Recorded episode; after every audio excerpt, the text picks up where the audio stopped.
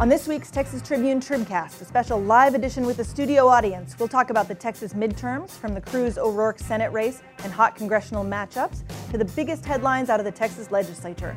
But before we do, I'd like to thank the sponsors of this week's event: AT&T, PepsiCo, Walmart, and Southwest Airlines, the official airline of Texas Tribune events. This Tribcast is also generously supported by AARP, the Texas Grantmakers Advocacy Consortium, Texas Realtors, and the Texas Secretary of State.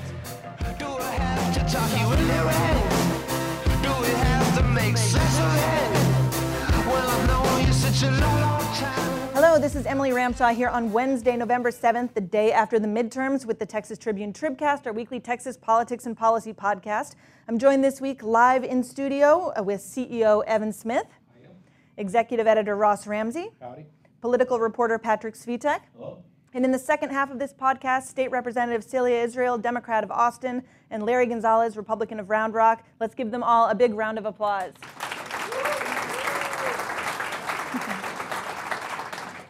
We'll also have Q&A at the end, and if you want to tweet about how much you love the Tribcast, you can do it using the hashtag Tribcast. Very creative. Uh, all right, one more housekeeping note that's very exciting because one Texas Tribune podcast is just not enough. Our own Evan Smith is launching his own podcast called Point of Order. To coincide with the start of the Texas legislative session, you'll be able to hear a sneak peek, a pilot episode this afternoon uh, when he airs his one on one interview with Joe Straus. He recorded it this morning. He wasn't in the Tribcast, so he had some time on his hands. So check for that on our website or on your favorite podcast player. All right, gentlemen, let's talk about the race everybody's talking about the O'Rourke Cruz matchup. There was a point pretty early in the night where we were looking at the numbers coming in and thinking, oh my God, Beto really has a chance. And then before we knew it, the race had been called. What happened? Texas. uh, you know, it, the, the polling was right, basically. We had six months of polling that said this was a close race in low single digits. And if it had been one poll or two polls, you know, you might have been able to discount it. But it was a consistent finding, and it turned out to be exactly what happened. The big uncertainty going into, you know, from the last two weeks and going into yesterday was what this big turnout number meant. Most everybody who was polling was looking at, you know, something more like a normal midterm turnout. We know we blew that out, and you wondered who all the new voters were and what that meant.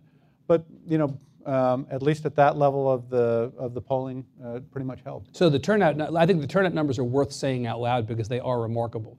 4.7 million Texans turned out in the 2014 midterm, the last midterm. 8.9 million Texans turned out in 2016 for the presidential. 8.3 million Texans turned out to vote in this midterm. So you're talking about an increase of 3.6 million Texans. Many of them had not voted in a midterm election before. Many of them did not have a primary voting history. There was a lot of, of sort of blind man seeing in the dark, feeling his way, with people who were trying to read what this early vote and what the total turnout meant heading into this election. I, I share Ross's view that the polls were conclusive. If you look back at the last seven, eight, nine, Jim Henson, our pollster, is here, 10, 11, including our poll, they showed this as a mid single digit race, Cruz over O'Rourke. I think Beto O'Rourke led in one thought to be credible poll over the last several months. In every other race, it was somewhere in the vicinity of three, four, five, six, seven, might get up to eight, but there were not even double digit uh, polls. I actually think something did change. At the end of the second debate with Senator Cruz two weeks ago, where I don't think uh, Congressman O'Rourke did particularly well, uh, I thought the carriage turned into a pumpkin. Fairy tale's over. It was fun while it lasted. He's going to ride this out. The margin will widen the Cruz people who are insisting that the Cruz, O'Rourke, and Abbott Valdez margins would get closer and closer by election day were probably right. This was going to end pretty much the way these things end ish. Instead, over the last week, the pumpkin turned back into a carriage. I did not see this, and I think a lot of other people did not see this coming. He closed really strong, and Senator Cruz closed not strong in fact, it's funny you mentioned the second debate. The Cruz campaign told reporters at that debate that they, in their internals, had them up uh, 11 points. That was kind of right. their that that period after the Kavanaugh hearings. I believe the San Antonio debate came after that as well. Um, you know, was kind of where I think they were riding high in terms of the time span of the last few months. Uh, but as you compare 11 points internally then to the final margin this Less morning of three points, three. clearly there was some real movement. Less than three. I mean, this is not just this is the most competitive race we've had in Texas since Ann Richards. Less than three is an amazing margin. And it's worth noting that, I mean, up until 9 o'clock last night, we were getting text messages from Republican operatives saying basically, we're in serious trouble. He's gonna win. He's, that Beto's going to win. Beto's going to win. We're looking at the math. We're looking at all these suburban counties. Uh, and then, you know, you saw them breathing a sigh of relief a couple of hours later. But, but what were you, Patrick, you were on the ground uh, with Cruz last night in Houston. I mean, what was the sentiment in the room? You know, it was a pretty boisterous atmosphere. That from the, the supporters that I was seeing, they were watching Fox News on the screen. Fox was talking about other races across the country that were looking good for Republicans. So it was a, a generally uh, good mood. Uh, but there definitely was a sense of anxiety that developed as these early vote numbers came in, and it became clear that O'Rourke uh, was not only running up the score in the major metros, uh, but was also doing really well in these kind of second-tier uh, counties, suburban and, and, and rural, in, in some cases, rural counties. Collin, Denton, Fort Bend. Exactly, right? and Yeah. so um, that's what struck me the most. I always expected him to run up the score and do really well in the cities, but it was a question of whether he was going to really make a huge dent in some of these second-tier pop- population counties. And he was doing really well, and I think that that created ultimately a sense of anxiety. And apparently, it was the Cruz campaign felt the need to address the, the room last night. I I forgot about what time it was. I think it was actually around nine o'clock. But Jeff Roe, Cruz's uh, chief political strategist, took the stage and you know, basically said, um, you know, everyone calm down. We always Yes. Don't freak out. he said right. uh, you can you can unclench a little. Basically, he said uh, we always expected, er, you know, the, the beginning of the night to look like this with early vote coming in, with so many people uh, voting early, um, and and those numbers uh, favoring O'Rourke. Uh, and he said, you know, we're still waiting for the outer markets to come in, you know, places outside of uh, the metros or in the collar counties. Um, and so, and eventually that was that was proven true in that Cruz didn't lose, um, but uh, it clearly was a close race when all was said and done. I mean, at one point early in the night, uh, Ross, you picked up a map and you started circling, pointing to counties, and you started pointing at the su- at suburban counties, and you said, "Watch, watch the suburbs, watch the suburbs." What were you seeing happening even at that point in the, The, night? you know, the Republicans depend in Texas on their statewide races on really strong showings in Collin County, Denton County, Tarrant County, Williamson County, uh, in the past, Fort Bend County, places like that, to offset blue cities. And they were pretty clearly coming apart. And you saw that as you go down the ballot after the top race. You know, that's why it's a three-point race. And then that's why Dan Patrick's race is close, and it's why Ken Paxton's race is close. Angela Paxton was running for a full term and won by 200 votes. Um, there were a bunch of races like that, and um, I think the Republican hold on those counties has weakened quite a bit. That's why there are 12 new Democrats coming into the Texas House, two new coming into the Texas Senate. And, you know, it's a really worrisome point if you're a Republican and you've watched the state. You know, Dallas went blue and is now solidly blue. Harris County went red and then purple and now looks solidly blue. Ask Ed Emmett about that. Um, and, you know, they've now looked to those counties. Montgomery is one of them that held. Uh, Tarrant County busted up. There's little blue streaks in all of these counties that they count on. And I think they're going to have to rebuild their coalition or build a new one. Let me slightly veer from where Patrick was with regard to the Cruz message last night, because I think that the Cruz people, there's a little bit of revisionist history going on. Heading into last night, they were saying, the Cruz people, or some Cruz people were saying, they believed they were up four points in the early vote. And when the early vote came out yesterday, I think all of us were blown back a little bit at the size of the O'Rourke margins in some of these places. Dallas County, O'Rourke two to one over Cruz. Tarrant County, the last big conservative county in America, right? The most conservative large county in America, tied, basically tied. Um, uh, O'Rourke over Cruz by 10 points in Fort Bend. I mean, it, you know, it, it may well be that they were not entirely surprised by where this ended up at the end of the night. But honestly, I, I talked to nobody. I talked to nobody in Cruz world up until uh, yesterday who believed that the race was ultimately going to be this close. I mean, they, they, they were prepared to say, yeah, it's not going to be double digits. Well, they weren't going to tell you it was going to be this close. But they were never going to say it. They were never going to say it if they did believe it. Well, so what's the message to, you know, 97% of Austin that woke up this morning in a despair they haven't felt since the morning after the 2016 presidential election? L- l- Look, look, it was always something of a fairy tale. I mean, he, he headed into this race, Your Cinderella story, right? yeah, he headed into this race with a massive uphill battle on his hands. He, O'Rourke. And it, it was always going to be Cruz's race, race to lose. It was, always was going to be. So if you convinced yourself that he was going to win, you did that against all evidence and against reality. It's not to say you shouldn't believe or shouldn't have wanted him to win, but all along, this was going to be Cruz's race to lose. Here's the other thing O'Rourke turns out to have been, contrary to all evidence from his three terms in Congress and his time on the City Council of El Paso, he is a singular figure in the modern era of Texas politics. He is the most articulate, empathetic, and charismatic Democrat to run since Ann Richards. I think he overperformed consistently on the campaign trail, blew people away, people who did not know him and people who did know him. And one of the challenges that's already being discussed now is that what happens after O'Rourke? Who is the next Beto?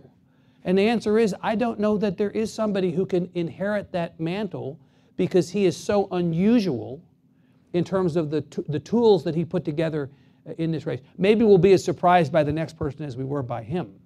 Ross, is Evan? I mean, is Evan right on this point? Is there some? Are there? Yes, I know. I'm giving him an opportunity. Please- please can- say no. Please say no. Ask him- me again. I can see him licking his chops over Yeah, here. he's got a Right. bib on right there. I you see know, that. Go, has ha, ha, is geography are demographics shifting fast enough that you know other strong Democratic contenders will say, you know what, I've been waiting on the sidelines, waiting for the fact for the chance for it to be a five-point margin, a three-point margin, and now it's my time to jump in. Or was Beto O'Rourke a unicorn? You know, in some ways he was a unicorn. In some ways he was a repeat of Cruz in 2012. You know, Ted Cruz wasn't supposed to win that race. He beat Tom Leppert, he beat Craig James, he beat David Dewhurst, and nobody knew who he was. Um, you know, people like, you know, this is Barack Obama, that story. People like new candidates. Uh, you have to perform when you get there. But I also think that a lot of what happened in this election was a referendum on the president. He had a pretty good midterm in some ways, a pretty lousy midterm in some other ways. In Texas, the dial moved pretty um, convincingly to the left. It didn't move out of the red range, but it moved toward the blue. Um, that's what you see in all of those races. It's what you see in all of those statewide numbers. And while I think the Senate race was the big flashy thing that we were all paying attention to, for good reason, I think that the underlying structural problem here for the Republicans was that they have a president who is making, you know, it looks like suburban Republicans a little bit nervous and a little bit willing to shop. Well, let's talk about some of those uh, races that are down the ballot. And Patrick, talk a little bit about the congressional landscape in Texas. Obviously, there were some uh, pretty high-profile Democratic pickups. Yeah, so heading into this cycle, there were three GOP held seats that were clear targets for National Democrats, just based on the fact that Hillary Clinton carried their districts. Uh, you had John Culberson's seat in Houston, you had Pete Sessions' seat in Dallas, and then you had Will Hurd's seat uh, in the district that stretches from San Antonio to El Paso. Will Hurd, traditionally, his, his district or his seat is, was kind of the perennial swing seat in Texas, so it wasn't necessarily a surprise that, that was on the battlefield this time. Uh, and what you saw last night, you saw both Sessions and Culberson go down, kind of the new additions to the battlefield, and Hurd, hang on, I think. I know we're still Yeah. waiting to see how that's going to Right. turn It out was like Hello, 4 Medina o'clock in the County, morning. you know, yeah, and, and Hurd hang on. And so, uh, and then you also had National Democrats targeting a, a bunch of several kind of second tier races. These were races that they added the candidates to their red to, to blue program kind of as a way of designating to donors that these are serious people, give to them. They did, but the DCCC and the outside groups didn't necessarily pour resources into these races. But even in those races, you saw some very close outcomes. A good example is uh, MJ Hegar here in, uh, or close to us in, in Williamson County uh, and Bell County running against John Carter, and I think she got within three points. Um, and so you still saw some. And that had been a, a Republican plus 19 Right. district. yeah. you- So you still saw some pretty impressive outcomes in those in those second tier congressional races. Yeah, Kulkarni, Kopser, a lot of those guys did. Kopser. outperformed Julie the Oliver, Julie Oliver did better against Roger Williams than a lot of people thought. I mean, th- I mean, th- the opportunity for next time in the congressional races, particularly, is really interesting. There will be many more races that the National Democrats target next time based on the strength of the Democratic performance, not by the stars, but by the supporting players this time. So if you're a Republican this morning, what are you thinking? Oh, shit. Yeah. Right? you guys are really good with your one and two I- word answers. You know, Right. I, I, you know, that one just missed them. I mean, the ones that, the ones that survived are looking at this and going, you know, I barely got out of here. You know, Jonathan Stickland was talking about a Republican sweep a minute ago.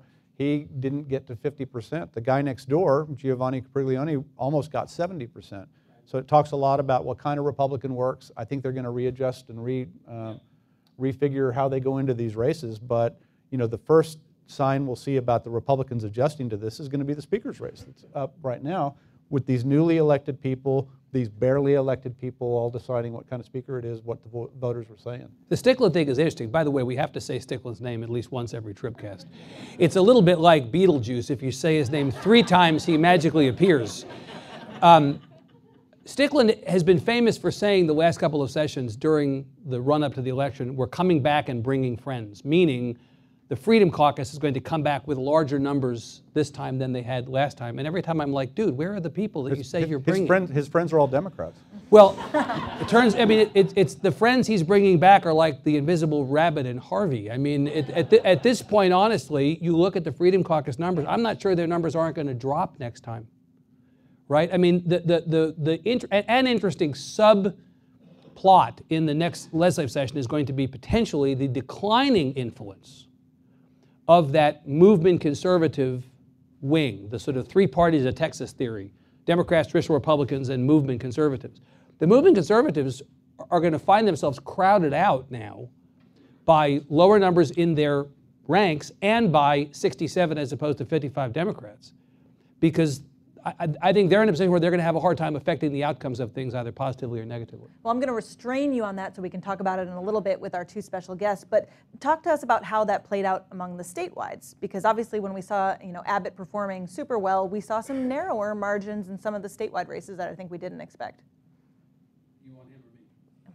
Both of you. I would just add to the last question. I really want to get this point in. One thing, if I were waking up this morning and I were a Republican, that I'd be thinking on just the practical mechanics of campaign level, uh, of campaigning level, is how do I raise more money next cycle?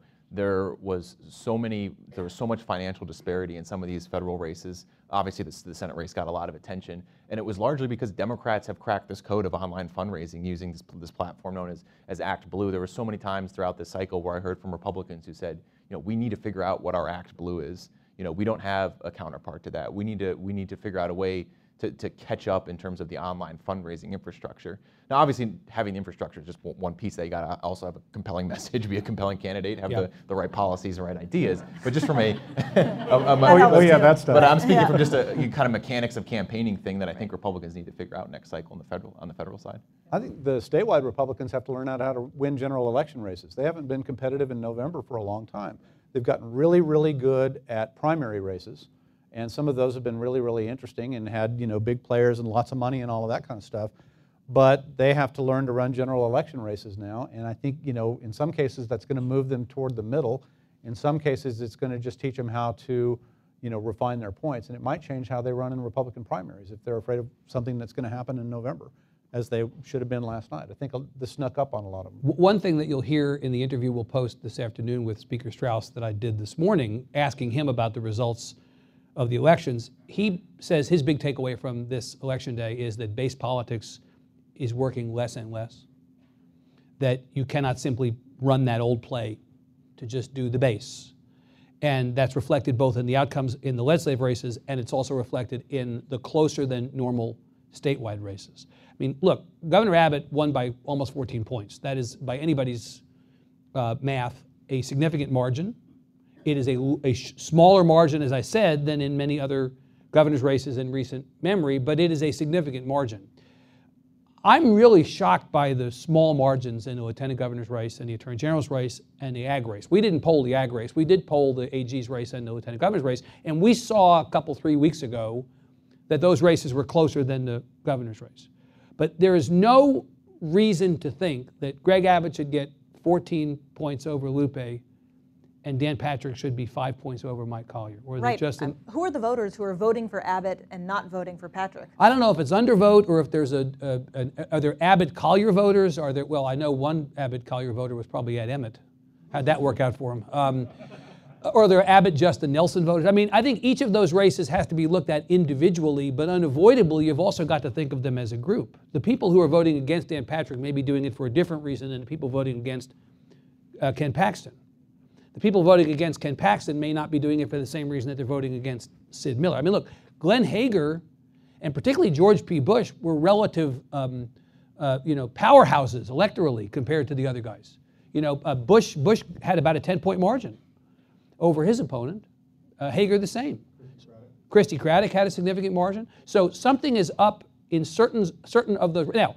Paxton, Patrick, and Miller have at least one thing in common: they are super, super, super, super conservative to a very kind of on brand degree, unlike some of the others Hegar, Bush, Craddick. There's also that Right. creature we haven't seen much since 1998, the Texas swing voter. You know, there's a there's an O'Rourke Right, the people Abbott- with their O'Rourke There's and an Abbott O'Rourke signs. Abbott voter Yep. here, and there's you know this is from the days when there was a George Bush John Sharp voter. I mean, it used to be that it wasn't uncommon for people to cross like that, and this race, you know, forced a bunch of people out. I don't know how many did it. You can do the math on it and see that they have to exist, or this wouldn't happen and that wouldn't happen. Um, I'm sure that Dan Patrick is wondering, you know, uh, about the O'Rourke Abbott Collier voter. I mean, I think they're looking at that, and they're going to have to examine this and figure out what it means and how they act from there. Right. well, But the did- question is whether behavior changes. We, we've all been gathered in here while the president has been on TV yelling at the press, or as we refer to it, Wednesday.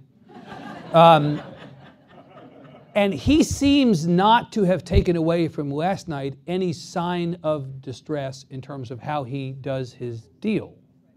And my question is will Dan Patrick, as he presides over the Senate, take away from last night anything, or will it just be same song, different verse?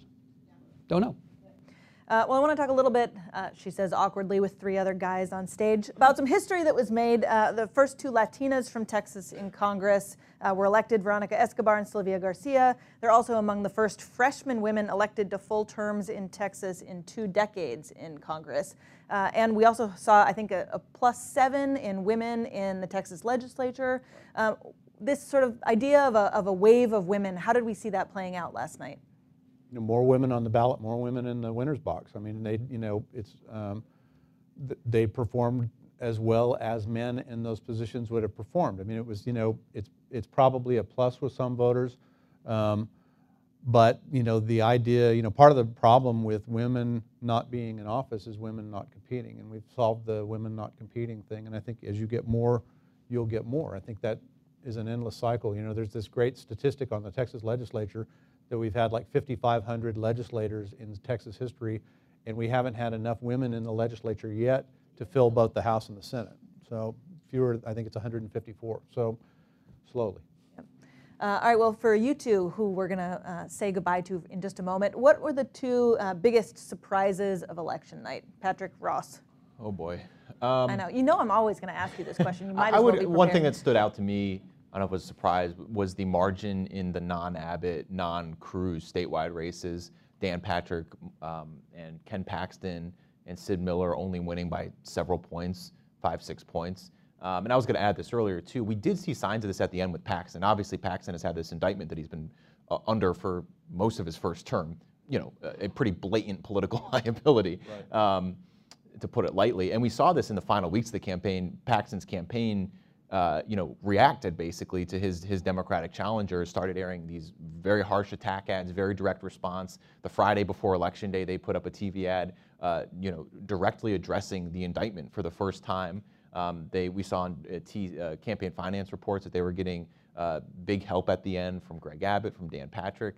And so it seems like one state, one of those statewide officials maybe saw what was coming a- and reacted accordingly. Then again, he also had a unique uh, weakness in, in being indicted. Um, but I would say that uh, you know the margins in those those kind of second tier, if you want to call them statewide races, stood out to me. Yeah, I think the, the big changes were, um, the things that most surprised me were the Democratic strength in Collin and Denton counties. Sort of like, that's just unheard of. Um, Well, nobody saw Ron Simmons losing, right? Well, Right, and, you know, those, those two, uh, you know, we saw Williamson coming. Uh, it's been talked about, it's been, you know, on my list, it's been on other people's lists. There are a couple of, couple of seats up there that people were watching. The Simmons thing was a shocker. The Leach and Shaheen wins were uh, scary narrow um, and, and probably are a roadmap to the next people along. And then I got to have a shout out for my hometown. El Paso finally voted like a city.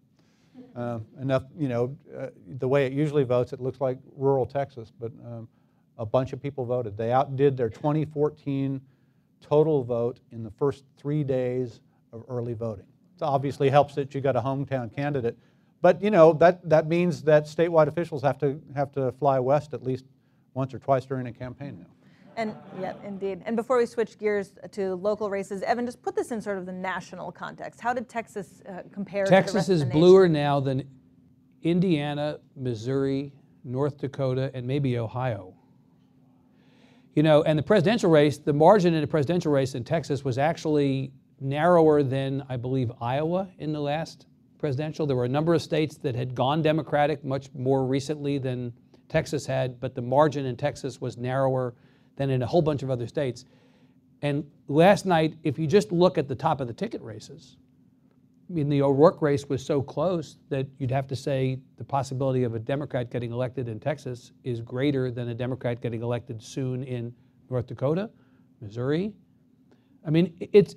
I, I think Texas is became a more interesting place rather than less from the national political perspective. Of course, we think it's the most interesting place, right? But from a national political perspective, I think Texas is more interesting at the conclusion of Election Day 2018 than it was. A very smart person in the room tonight, today said something I completely agree with that next presidential election, Texas cannot be the ATM state that it has been because Democrats are going to come here not just to raise money, but to look for votes. This is now a state that is not exactly in play. It's not exactly blue, but it's less red.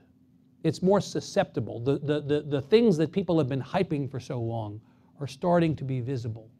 And so that's an interesting pivot that I didn't anticipate. I saw all these Republican operatives tweeting last night, Texas is the new Florida, and I thought, oh my God, please don't. Texas This is so good for the Yes. news Right. Texas man. We need Indeed. Texas man stories. That's Yeah. right. All right, well, join me in a round of applause for Patrick and Ross. We're gonna, thanks, gentlemen.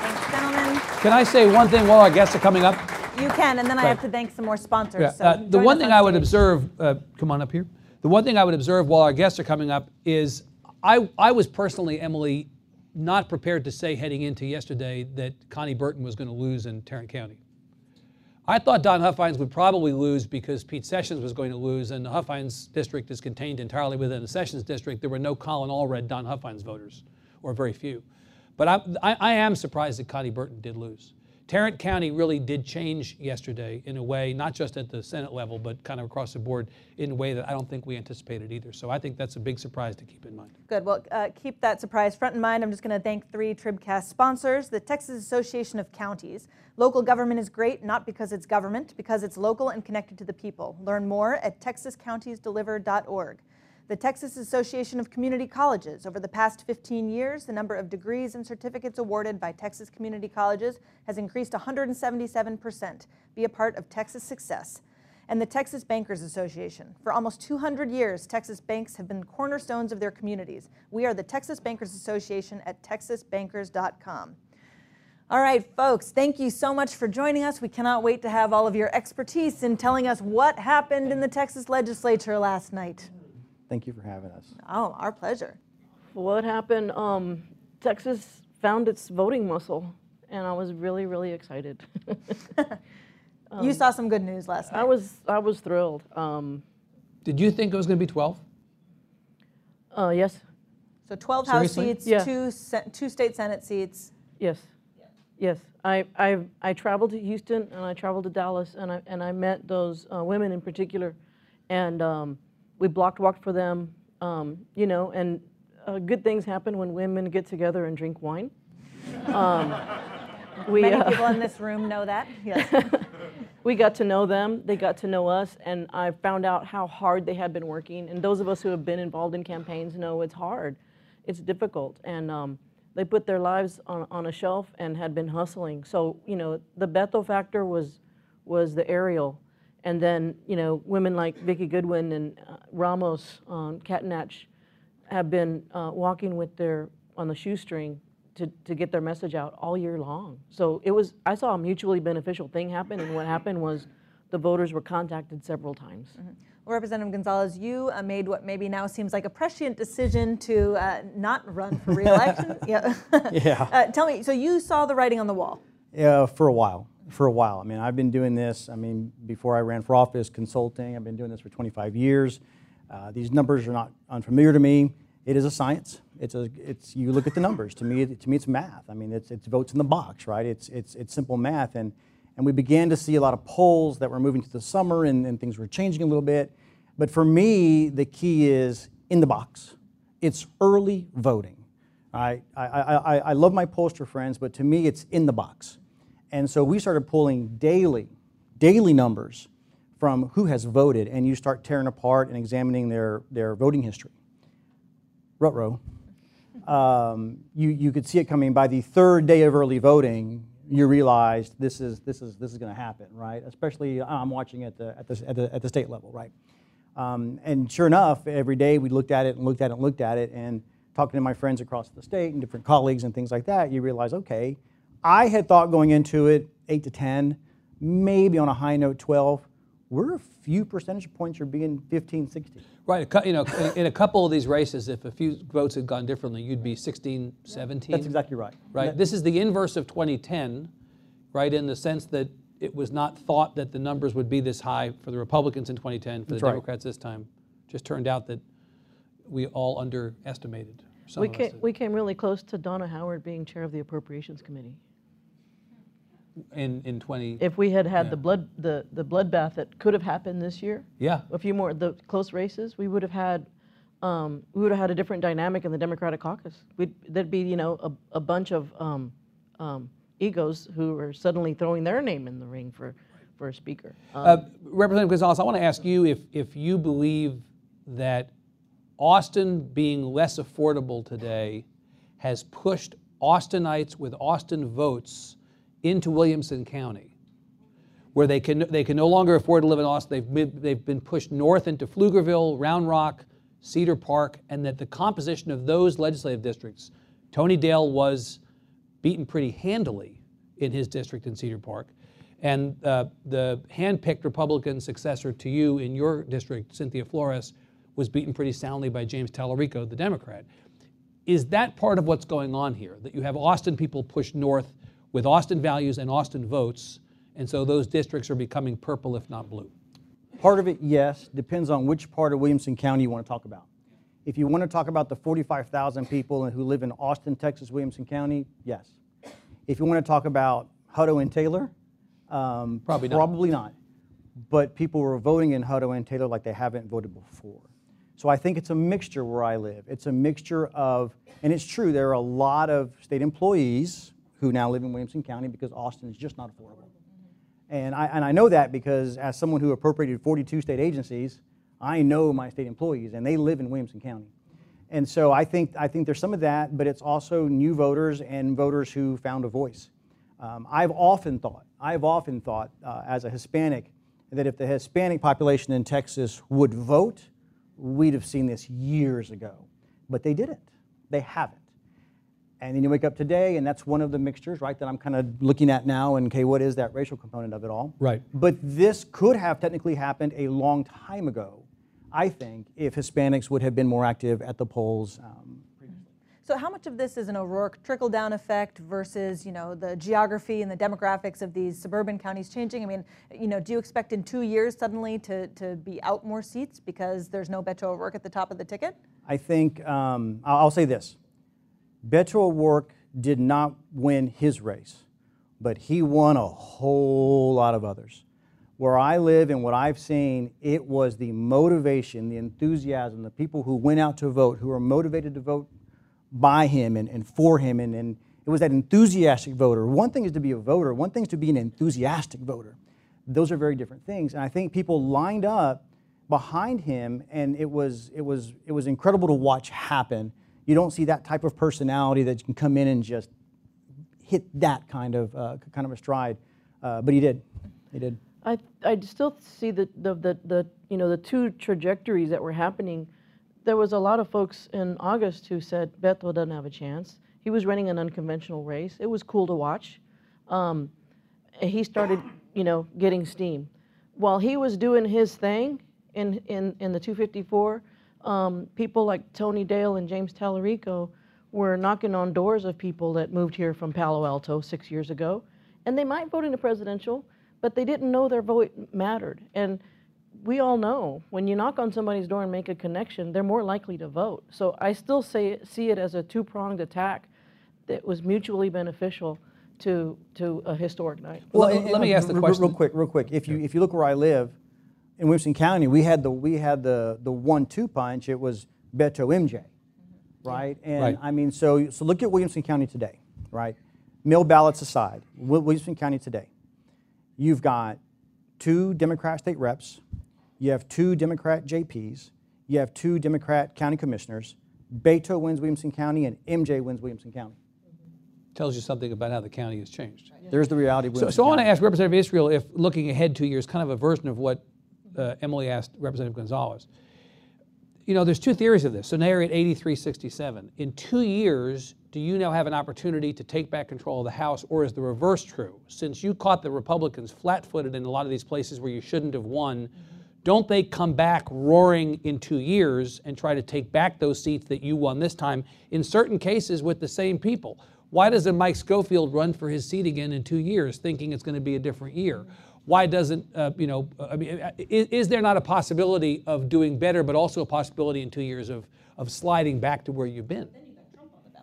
Well, you do, but you also have no straight ticket voting at that point, too. Yeah, well, no more straight ticket voting, but with Trump on the ballot, thi- this was a referendum on Trump. I think Trump as is on the ballot anyway.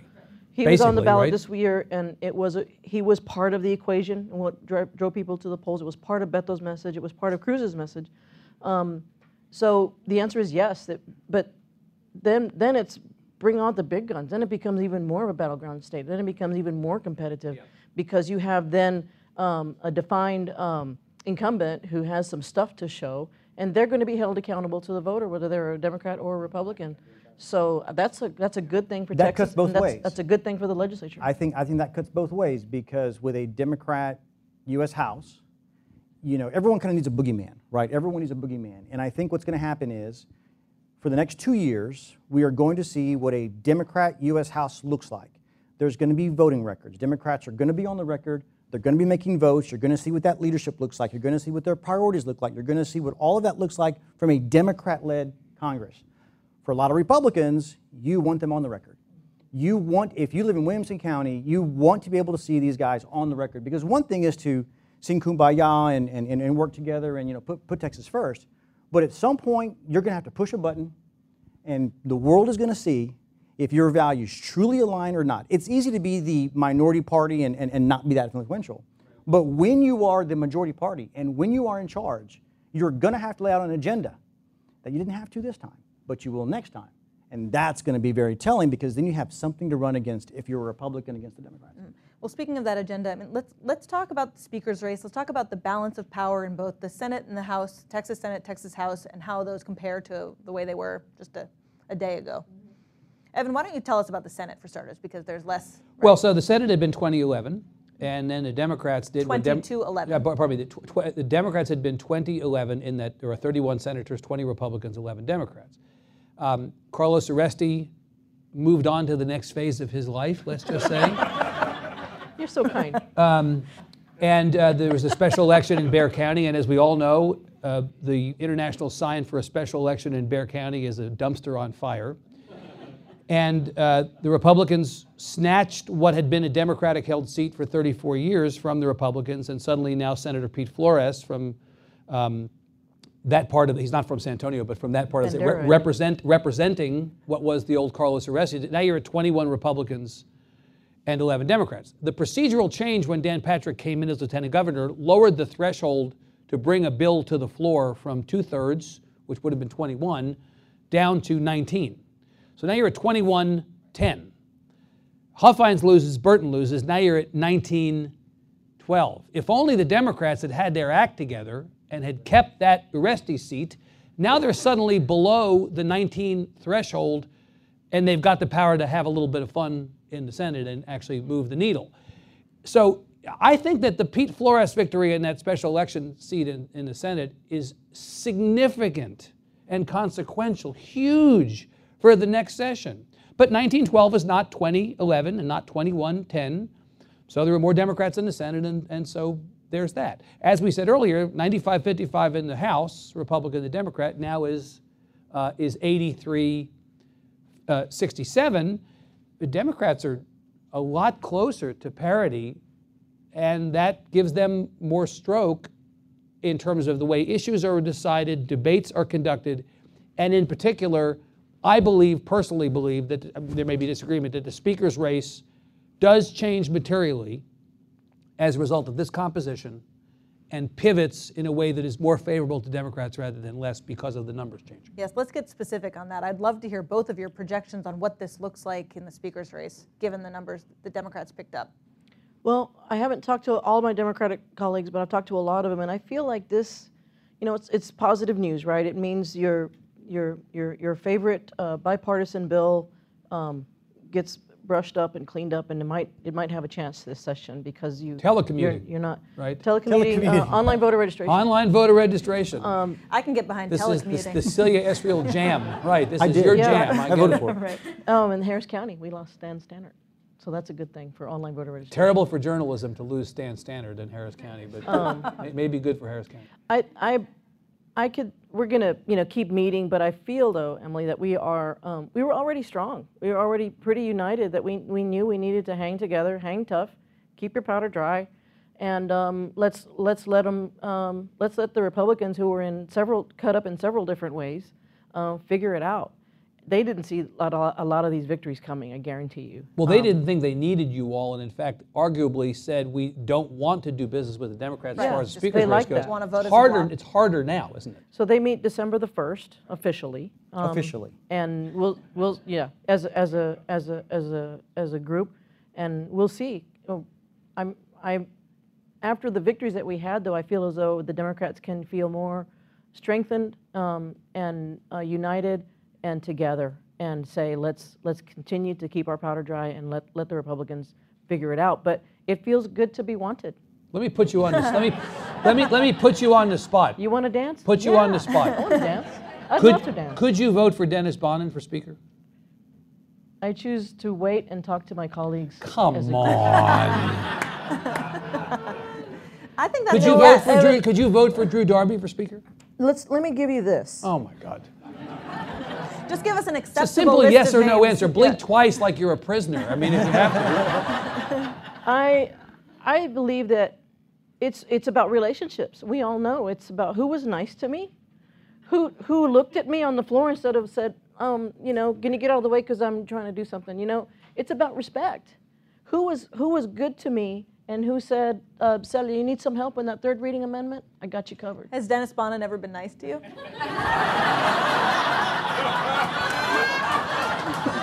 Dude, dude, that was awesome. There's been limited opportunity. Uh, you and Dan Patrick. yeah, exactly. Representative Gonzalez, uh, game plan this for us. So what does this look like? There were, um, if you look at which Republicans were touting who was kind of on their team unofficially, um, there's a couple of folks who lost a lot of votes last night. Um, there was someone, someone's not as strong as they were two days ago. Um, without knowing what my Democrat, you know, former colleagues are doing, it's hard to tell. But I don't, I don't know that it, whether it should or it does, um, change what that dynamic is amongst kind of the big three, I guess, right? Bonnen, you know, Drew Darby, Four Price. I think Clardy. Clardy, Clardy. With you know, you have uh, some some some changes last night, right? So. Um, I don't know. I, I, I think I think um, for for Celia, My and- face shall and- remain unemotional. I shall not lift my eyebrows for either one of them. I think for, uh, for, for Celia and, and her colleagues, there's a real conversation there uh, to be had. And I will tell you this um, I, I believe it is relationships, and I believe it is how you work with people and, and how you talk to people, right? So, as a budget conferee, sometimes the answer is no. But is it a no or is it a no and pivot? It, I can't this one, So Celia. temperament, temperament matters. Absolutely, right? Absolutely. And I, and I think how you handle those situations, and believe me, as a conferee, you say no a thousand more times than you say yes in the budget. But you know that you came to me with several things, and, and I did where I could. And if I couldn't, I was looking for a way to, to kind of help you on something else, right? It's, it's those relationships now you're thinking back. yeah. And you're playing back through your mind. Well, wait a minute. I shall remember. Absolutely, absolutely. So w- w- one quick thing is the is the eventual speaker in the race now? I believe so. I believe You so. both think so? I, I, I mean, we're getting late. I believe so. Um, Evan, you had a conversation with Joe Straus this morning. Yes. Obviously, the podcast has not gone live yet, but what did he say about who he thinks the next speaker might be? Well, he was, of course, classic Joe Straus, unwilling to to be too uh, spicy about uh, this subject. Spicy He's not Straus. spicy Yeah, Straus. right. But, but, I, but, I, but I will say that he is in the camp, as you'll hear, of those who believe that the elections and the results of the elections yesterday will have a material impact on how all this plays out. Um, look, I mean, the, cau- the caucus vote by Republicans has happened before. And let's be clear the caucus has no police authority right? If you go into the caucus and you say, I'm going to support this candidate, and then you come out and you decide, actually, I don't like the decision that they made, I'm going to support somebody else, there is no Republican caucus jail that you go to. So, in some ways, this whole thing is a charade. It may be a good charade, it may be a smart political charade, but it is a charade in that it is not binding. And so, um, you know, I think from the speaker's perspective, he's thinking, look, if you do the math, you got to get to 76. That's all that matters. Get to 76 and you now have 67 Democrats. If the 67 Democrats walk over as a block, you need nine Republicans. Nine. So, for all the talk of deciding this in the caucus, which may well happen, there are probably a bunch of Republicans who would like to be Speaker. I suspect that a bunch of people, like at the presidential level, people look in the mirror in the morning, they look back and they see a future Speaker staring back at them, right? There are probably a whole bunch of people in the House who would think I'd like to be Speaker, and they think all I got to get is nine. There's a lot of pressure on the Democrats to save the Republican Party. Are we going to have the movement leadership Republican, or are we going to have uh, the traditional Republican? It is much more likely today than it has been at any point in the last year since Joe Straus announced his planned departure. It is much more likely today than on any day that the next speaker is like Joe Straus as opposed to unlike Joe Straus in temperament and in politics. Do you know what they call you? Much more like You know what they call you if you were the 67-9 guy? speaker. They call you speaker. That's it. Well, we've talked a lot about the politics, and let's talk about the policy. I what does a more moderate speaker, what does this shift in the legislature mean for the kinds of bills we can expect to see to, on Governor Abbott's desk? Online for voter example, registration. Ba- online, yeah, right. In your dreams. You wish, right? Yeah, right. Uh, I mean, uh, dream. the prospects of a bathroom bill, for example, or some of the more uh, sort of social conservative legislation, uh, abortion legislation. What what should expectations be from a policy Well, standpoint? I think you know, Larry can back me up on this, but I felt like in the last regular session, the business community was unhappy, but they weren't necessarily muscled up and vocal. And then when the special session came around, in which a bathroom bill was plopped right in the middle of all those bills, um, the business community was not only unhappy, but they were vocal, and they let people know. And I, I don't suspect that they will want to lose the gains that they've made to say how unhappy they were with the bathroom bill. So, you know, it came down from a business angle. So they, I, I, I don't see the business community letting up on any of that. And now with the turnout that we've had and the, and the gains that we've made and the close races that we had, you know, that Ferris Paxton race, for example, I, I would hope that some, some sounder uh, minds will prevail on the practicality of, of cutting, turn down the volume on, on, on the crazy. Please. I think Ross has a column today that actually uses that. Turn down the volume. Yep. Representative Gonzalez, what about you? First of all, I love that she said bathroom bill and plopped in the same sentence. I, that was, I think that was, I think that was great, man. Next, there's going to be a splash. You know? We, we sat next to each other, so I could Yeah, say Larry we- gets we- me. We know, I know Celia very well. When you spend all those hours on the house floor together, and she sits right in front of me, we have a we have a We lot of fun. we have a lot of conversation. He gets me. You know, but I, I think um, so. The House was kind of that temperament already, though, as compared to the Senate, right? Yeah. Or I mean, we were we were already that body, right? So. Um, I, I don't know. I mean, uh, shift a little bit, sure, but I, I would like to think that we were already pretty. But it's, keeled. it's fair to say, Representative Gonzalez in Israel, that if you couldn't pass a bathroom bill in a house that was 95-55, you're going to have a much harder time passing one in a house that's that's uh, 83-67. And Ron And I'm Simmons, trying not to the- look at Laura yeah. Colangelo when I say this, but if you couldn't pass school Yeah. choice, I mean, Ron Simmons, in that last authors- session, yeah. you have a much harder time passing school choice. Right. In this session, there are a lot of things that were maybe sort of kind of but hard that have just gotten harder. Right. Plus as the a primary author of it, of the bathroom bill, losing his job. Well, they'll find somebody else to carry that if they want to. But yes, but Ron Simmons losing, true, sure. We, we had a showdown last session over school, of school finance, House House Bill 21. And that was the day when the House said, we, we haven't fixed it, but we've begun to address it. And, and that bill was literally held hostage on the Senate um, for choice and, and, and bathrooms. And um, I, what did happen was that we won those two Senate seats in North Texas. And that means that there isn't a wider canyon between the House and the Senate. There, there, there was the potential that we were going to win more seats in the House and that we were going to um, um, lose those, those seats in the Senate and that the rift between the House and the Senate would just grow. So that's a good thing.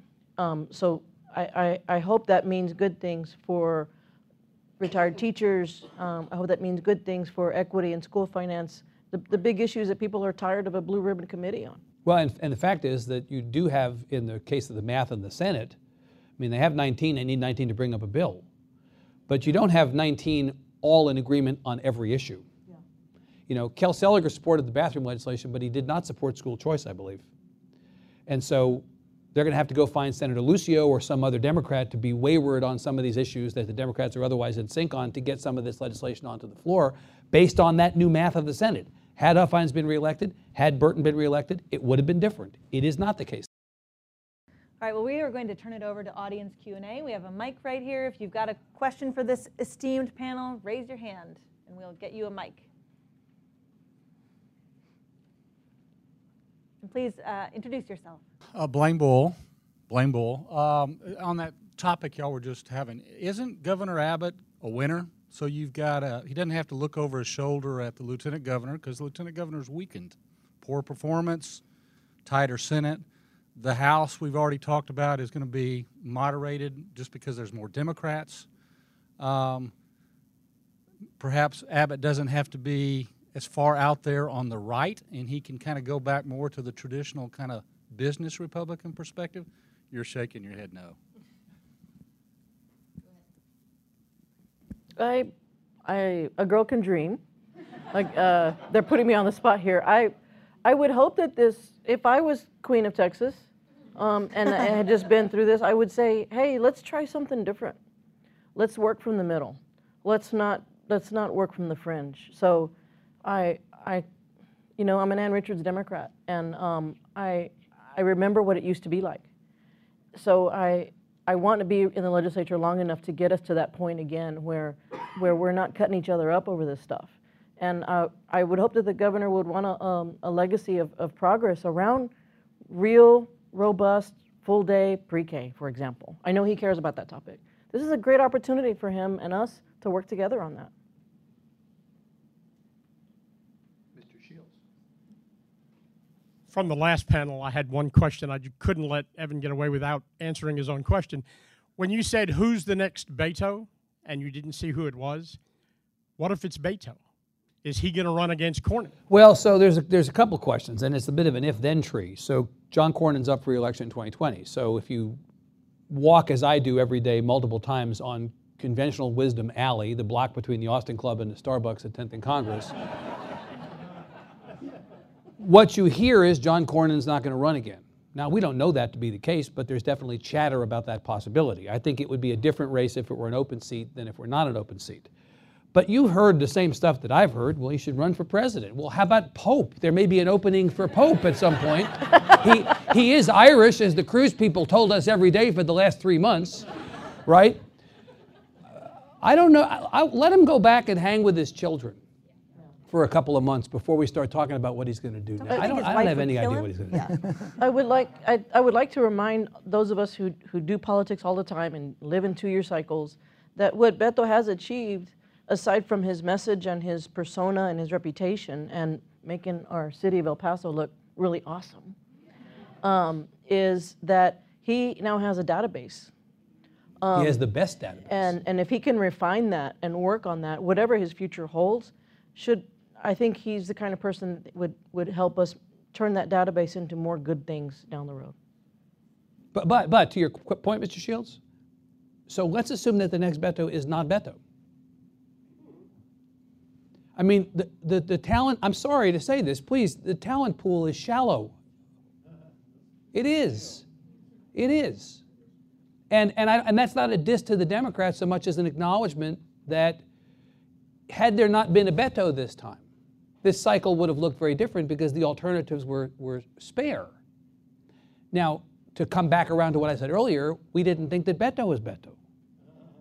So there may be other people out there who have the ability to lean into the moment. We just didn't see that on the front end.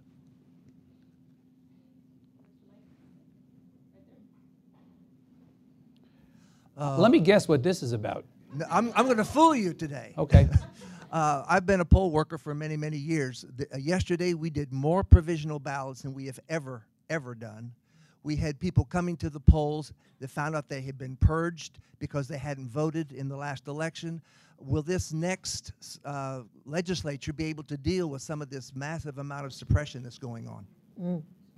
Well, And, and do you um, accept the premise that there's a massive amount of suppression going on? I, I, I do tend to agree that there's a massive amount of suppression. Um, I was thinking, you know, I got calls, last minute calls from friends who say, hey, um, my roommate just moved here from Oklahoma. This is my, my, my niece in Dallas. Um, can they still get registered? No. We don't have same day registration. Um, so we don't have the, the, the thoughtful technological tools to, to say, let's get the best, uh, most secure, accurate database possible. Uh, I don't see that happening, and I'm vice chair of the elections committee. But that's the most unbalanced committee. I don't know if that will be with the new speaker, but seven members, five of them are Republicans. So, you know, like they had to make me the vice chair. so, Representative Gonzalez, why don't Republicans have a greater incentive to make it easier to register, to make it easier to vote? if if you uh, there's a lot of committees get a lot of attention in the legislature. If you've never sat through the elections committee, it's fascinating because you're talking about the rules that set all this up. I mean that that's sort of if, if you're interested in That's where those types of issues, that yeah. that's it. Like it's not ways and means, and that's it. That's the conversation. And so I know the Democrat county chair, Republican county chair actually testify every time. Yeah, Williamson County, they actually agree on several things, and then they don't agree on some of the things. But if you want to spend some time really understanding those types of issues, invest some time in a committee that nobody watches, which is elections, because they're setting the rules. So, what are the rules for being purged, right? What are the rules? I mean, you can complain that you got purged, but what do the rules say about getting purged, right? That's where the actual policy comes into play, and that's why that committee is important. And people kind of gloss over it sometimes. But you're defining the rules of the game, and if you want to play the game, you better understand the rules. So that committee, I would encourage people to really pay attention to. Representative Gonzalez, can I just push back a little bit on that and just say the, the issue here is we as a state, Republicans, Democrats talk all the time about how we want people to participate, we want people to vote, and then we seem to do the exact opposite. Representative Israel's been talking for years about online voter registration, same day voter registration, motor voter, which 30 states have, Democrat states and Republican states. and we do use it- these we- machines from 2002. Right. Instead, what we have in 2018, we have in another state voting machines that didn't have power cords, so the voting machines run out. Or we have problems in uh, so many places, and you think, how is it possible that in 2018, with the technology that we have available to us, that these problems exist? A cynic, and maybe not just a cynic, would conclude that it's not an accident. So why, why doesn't Texas, which likes to be first and best at everything, step up and fix the problem? Are you saying that the machine's not working is not an accident? I, I'm saying that there are too many instances of shoddy technology or antiquated machines or whatever else. It seems like it would be in the interest of everybody who talks about the value of civic participation, Republican and Democrat alike, to fix this. But this requires an investment of capital, of cash. And as we see in state agencies, as we see in county facilities, I mean, nobody wants to fork over that cash for anything, Well, let alone I, elections. I have to remind you that we had strong bipartisan support for House Bill 76 in my first session, and um, it didn't cost us any money. It was just technology. And we have online voter registration now. When you go to the DMV, the clerk asks you if you want to get you know, registered, and they click a button. It goes to the state. Your data gets matched up. It's more secure. There's no typos, and it, and you get a card with your correctly spelled name on it. But if you go, if you're at home and you try to do that, no, you got to print out a piece of paper. So uh, we have technology that can help us save money and help us create things aside from Yeah. buying new infrastructure. I guess what I'm also asking is, do you think we should? I mean, you're no longer going to be in office, so you can say what you think. Unlike all I those say times you were in time. office, right? Do you, do, you, do you think we should be doing more to make it possible for people to vote? I think technology opens up a lot of doors, Evan. I, I think technology opens up a lot of doors. I will say that as a general statement. As a personal, personal opinion, I hate the machines. I mean, I've, I've, I have advocated in Williamson County, give me a choice. I want the paper, man. Like, I, I don't like the machines. I've always been wary of the machine. So while I was one of the guys who funds all the technology for this state, um, you know, um, I'm a paper ballot kind of guy. I, I, I really am. Uh, but you can do more with technology. It does allow you to do more with technology. Totally agree. But there's been some really uh, difficult conversations on which technologies you're looking at. Time for one more quick question. Yep. Right here in front. The best shirt of the day. Mm-hmm. On vacation. I'm Austin Kessler, and I have a question about William. You've both, several people talked about Williamson County and the the people moving from the Austin area to Williamson, and how Williamson is turned blue. We recently moved from Austin to Hays County. Hays County seems also have turned have Well, in fact, in turned fact blue. not only did Congressman O'Rourke win, not, the question about Hays County, not only did Congressman O'Rourke win Hays County, but so did Sheriff Valdez win Hays County. Ruben, Erin- Pes- Ruben Becerra won Erin the uh, Zwiener. co- commi- commissioner. Right. And, And House race, House race Kling- flipped in that Erin county. Zwiener won Yeah. that, and Kling did very well in Hays County. There's, there's, a lot of, there's a lot of parallels between Williamson County to the north and Hays County to the south. There's no doubt about it. The difference is I have better transportation uh, coming from Williamson County. Yeah, so so you, so you should move north because you can get downtown lots of different ways. So the, Uh, the, the Travis County delegation hangs together pretty tightly, me and Eddie and Gina and Donna. And now, we were talking last night how we're not just the Travis County uh, club, we're the Central Texas It's- club. it- it- it's- So, it's the I-35 we've got- corridor We've got here. more bubble, it's high-tech, high growth. Our districts are, are similar in that, it's just, it's rooftops. So um, there's a lot of opportunity there. Yeah, there's, there's a lot of similarities absolutely between Williamson and Hays. You, dri- you drive south and you don't hit a Republican until you get to Lyle Larson, right? I mean, that's. All right, folks, so that's all the time we have this week. Thanks to our sponsors, AT&T, PepsiCo, Walmart, Southwest Airlines, AARP, the Texas Grantmakers Advocacy Consortium, Texas Realtors, and the Texas Secretary of State. Special thanks to the Texas Association of Counties, the Texas Association of Community Colleges, and the Texas Bankers Association. And an extra special thanks to Spoon for our theme music. On behalf of Evan, Ross, Patrick, Representatives Israel and Gonzalez, and our producers, Michael, Ray, and Bobby, this is Emily. Thanks for joining us would ever use. Do I have to tell you?